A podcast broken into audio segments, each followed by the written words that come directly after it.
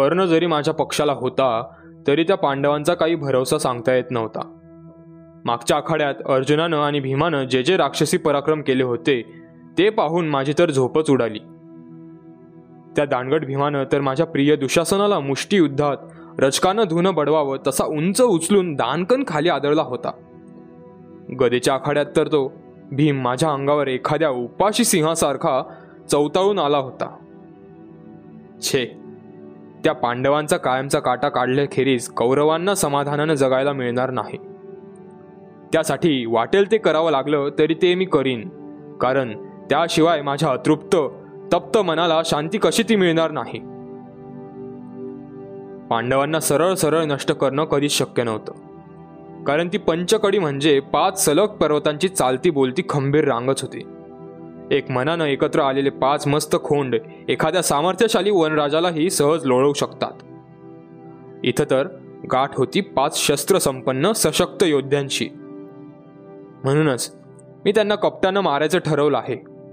कपटानं म्हणण्यापेक्षा कौशल्यानं म्हणणं जास्त योग्य ठरेल.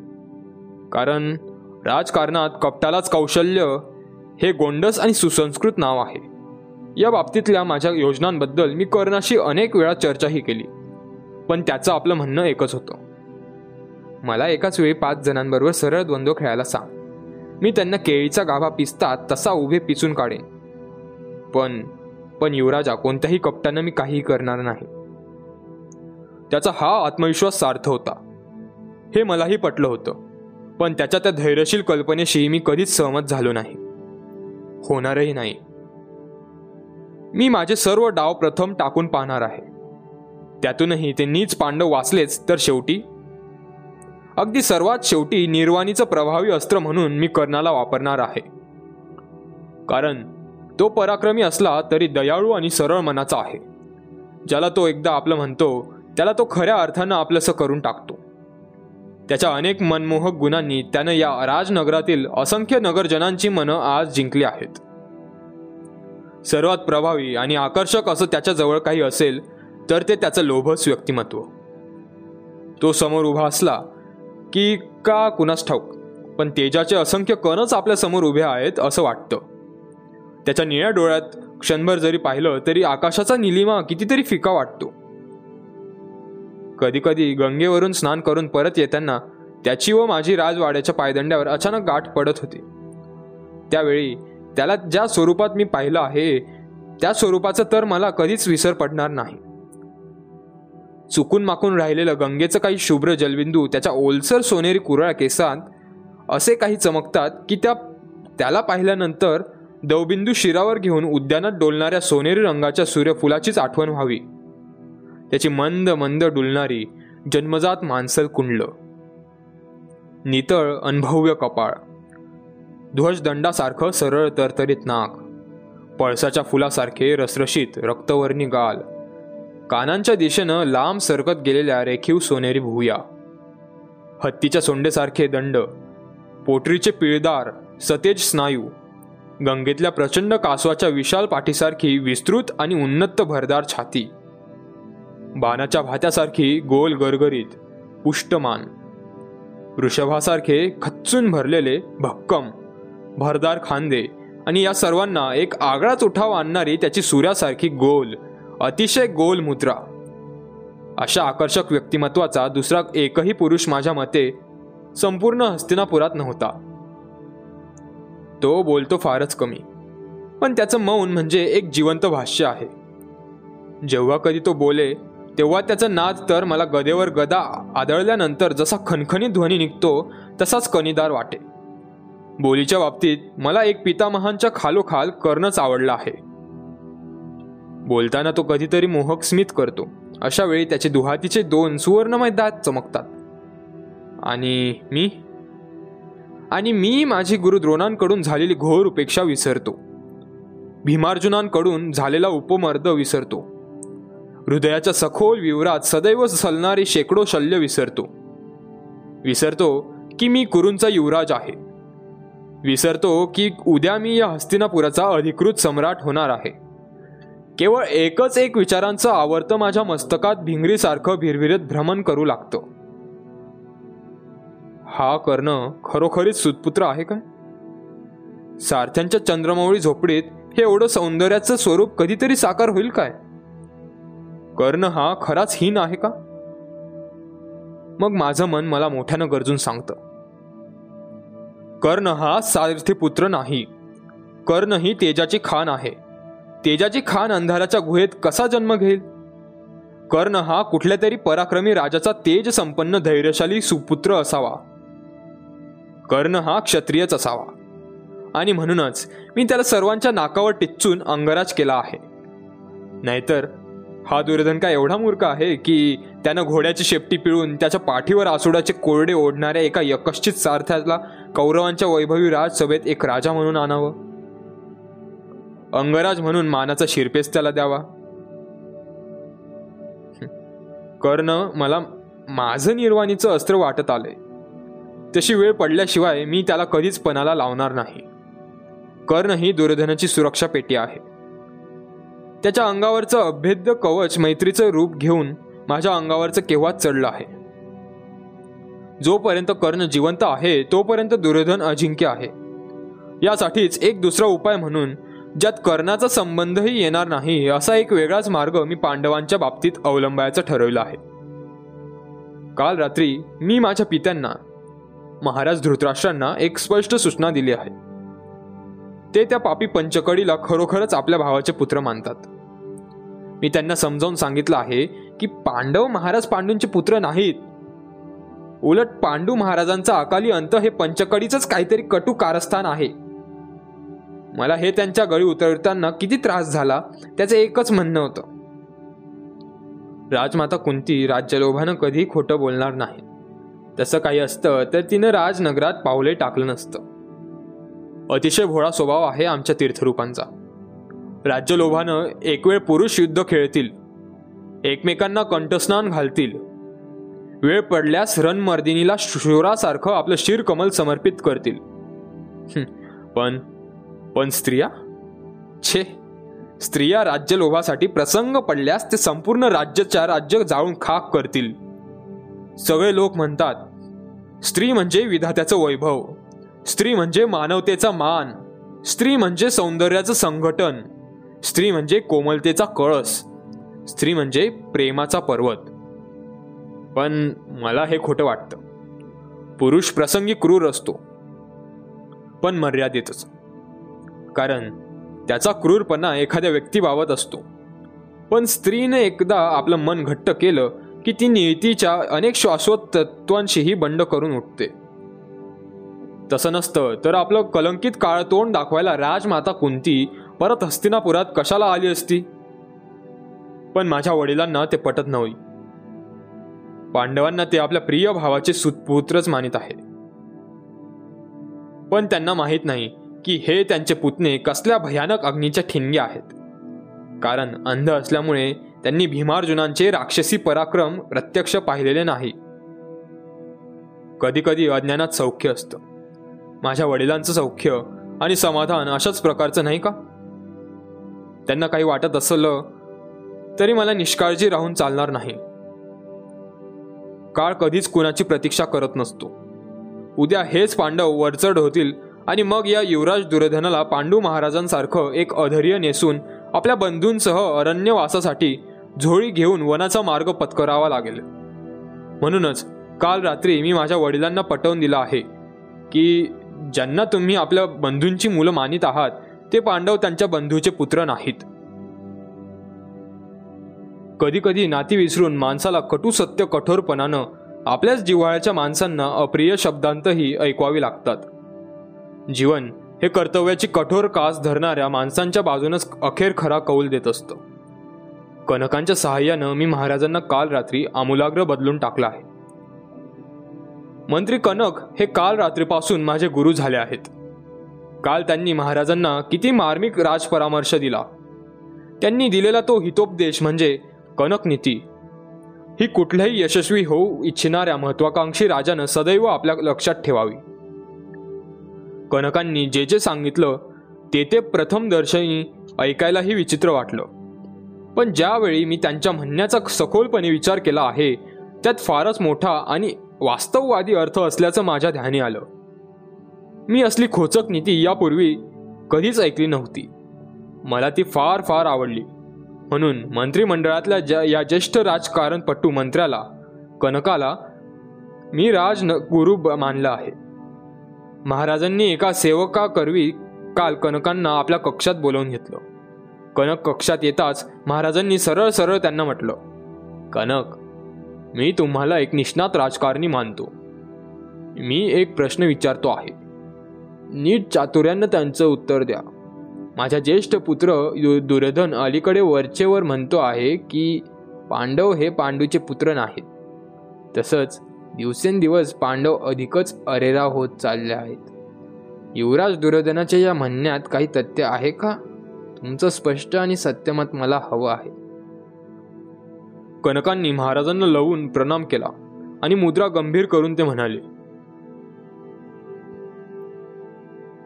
महाराज आपण माझं स्पष्ट मत विचारित आहात म्हणूनच मी सांगतो की ते आपणाला कदाचित मानवणार नाही.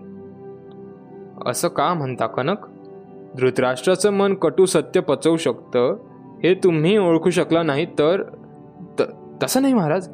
आपली ऐकण्याची तयारी असेल तर तर मी सांगतो. कुठल्याही प्रामाणिक सेवकाला केव्हाही आपल्या स्वामीचं कल्याण व्हावं असंच वाटत असतं. मी आपला एक प्रामाणिक सेवक आहे म्हणूनच मी स्पष्ट बोलतो आहे. त्यासाठी मजबद्दल अपसमज वा अपग्रह करून घेऊ नये. महाराज माणसानं आपल्या सामर्थ्याचा दंड नेहमीच उंच उचलून उभं असावं. कारण दंड उचलून उभा राहणाऱ्यालाच जग नेहमी घाबरत असतं. यासाठीच सर्व कामं दंडाच्या सहाय्यानंच करावीत. आपल्या राज्यकारभारातील छिद्र दुसऱ्याला दिसू देऊ नयेत. कारण कोणताही हितशत्रू नेमका अशाच छिद्रांचाच लाभ करून घेतो. शत्रूच्या राज्यकारभारातील नेमकी छिद्र शोधून काढावीत आणि पश्चाताप करण्याची पाळी येण्या इतका वेळ न घालवता वेळीच त्या छिद्रांवर आघात करावा. माणसानं नेहमीच कासवासारखं आपलं अंग झाकून ठेवावं. आणि प्रसंग पडेल? आणि प्रसंग पडेल तेव्हाच जगाचा कानोसा घेण्यासाठी सावधपणानं आपली मान बाहेर काढावी. सारखं जगाकडे बघत बसून त्यावर केवळ टीका करू नये. आपलं खरं स्वरूप इतर कोणालाही कळू देऊ नये. निदान राज्यकारभार हाकणाऱ्यानं तर मुळीच तसं कळू देऊ नये. स्वीकारावा लागलाच तर काही काळ अंधपणाही स्वीकारावा. आणि पुढं अशा वेळीच आपले डोळे उघडावे की ज्यावेळी त्या डोळ्यात जग जाळण्याची शक्ती आलेली असेल. कान डोळे आणि तोंड ही इंद्रिय आपली आहेत म्हणून ती वाटेल तशी वापरू नये. लक्षात ठेवावं की आपले हात हेही आपली इंद्रियच आहेत. प्रसंग पडल्यास नाक डोळे आणि तोंड यांना बंद करण्यासाठी आच्छादन म्हणून नियतीनं आपल्याला आपले हात दिलेले आहेत.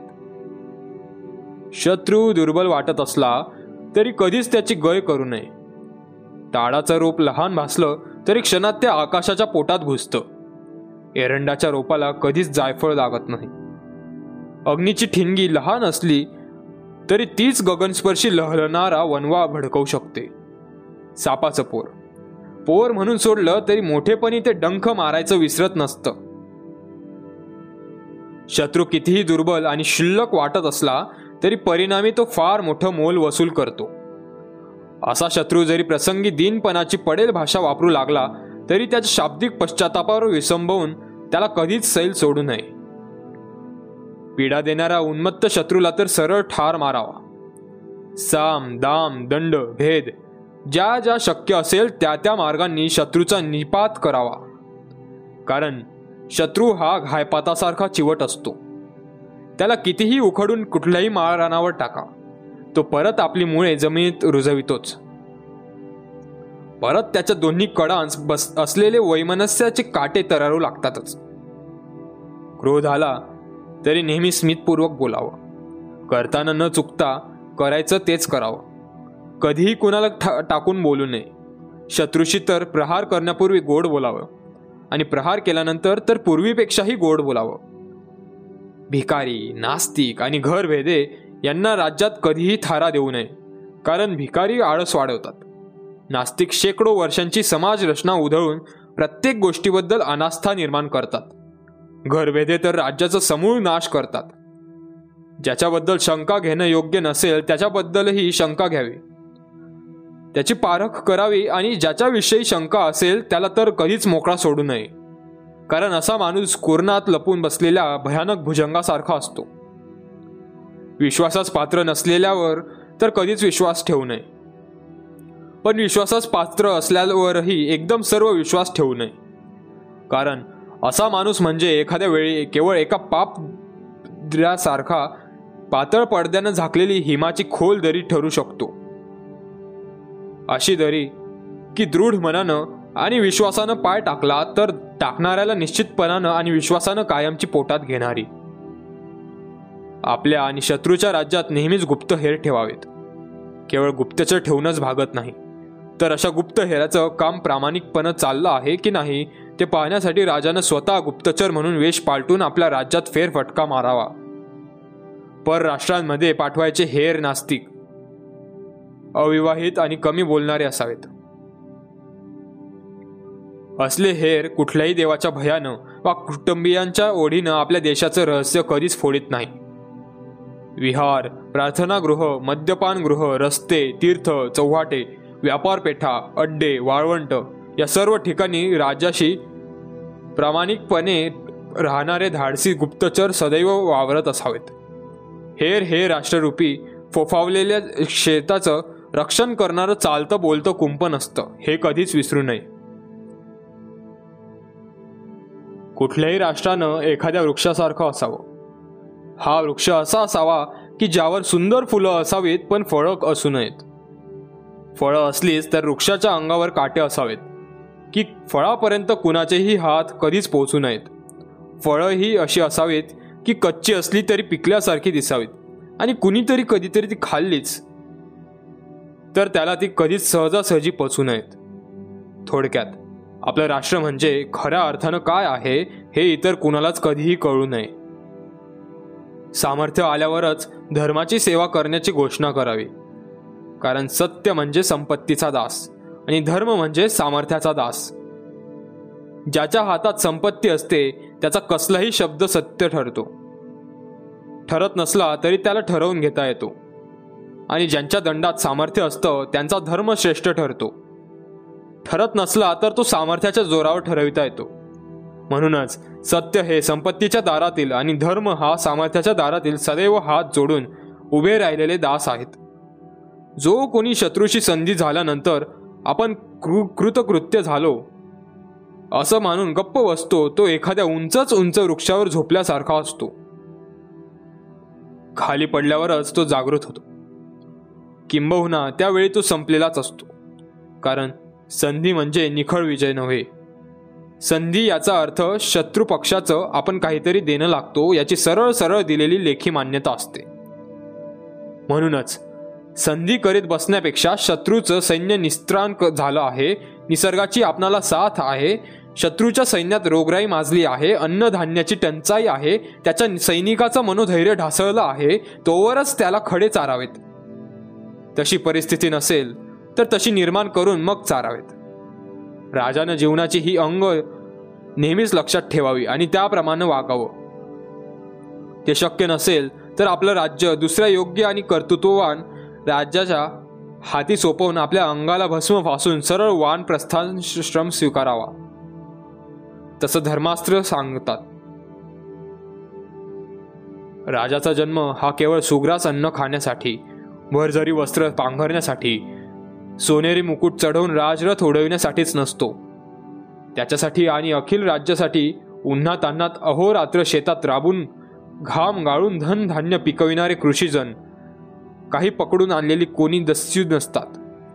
राज्याच्या संरक्षणासाठी आणि आसमंतात आणि त्याची प्रतिष्ठा वाढविण्यासाठी सावरीच्या कापसासारखं आपलं जीवन निडरपणानं उधळणारे सैनिक काही माथे फिरून असतात त्यांच्या रक्ताच्या लाल रंगामुळेच राजाचं पिवळं कातडं चकाकत असतं. त्यांच्या रक्त माणसाच्याच खतातूनच राज्याचं रोप वाढत असतं आणि त्याची रसाळ फळं राजा आणि प्रजा चाखेच असतात. त्यांच्या घामाशी आणि रक्ताशी एकनिष्ठ राहू शकत नाही. तो राजा तरी कसला आणि ते राज्य तरी कसलं? महाराज आवर्जून सांगावंसं वाटतं की कटू असलं तरी ते हे सत्य आहे. आणि सत्य कुणाच्याही इच्छेवर चालत वा बदलत नाही. बोलल्याशिवाय राहत नाही. म्हणून मी आज हे स्पष्टपणे बोलतो आहे. शेतातील पीक पशुपक्ष्यांनी उद्ध्वस्त केल्यानंतर मग गोफोन फिरवण्यात कोणताच शहाणपणा नसतो. आपण कौरव श्रेष्ठ आहात म्हणून थोडी जीभ सैल सोडून मी हे बोलू शकलो. कारण कौरवांची सत्यप्रियतेबद्दल निखिल आर्यवर्ताच ख्याती आहे. शेवटी आपण आपल्या इच्छेप्रमाणे पटेल तो निर्णय करावा. काळ हा अखंड आहे. आणि तोच सर्वांचा न्याय निवाडा करणारा एकमेव निपक्षपाती न्यायाधीश आहे. असा माझा ठाम विश्वास आहे. माझ्या या नीतीतून आपण आपल्या प्रश्नाचं योग्य ते उत्तर शोधून काढालच. कनकांनी परत मान लवलवून प्रणाम केला आणि एखादा धुंद हत्ती जसा चालतो तशी धीर गंभीर पावलं उचलीत उत्तरीय सावरीत ते राजकक्षातून निघून गेले.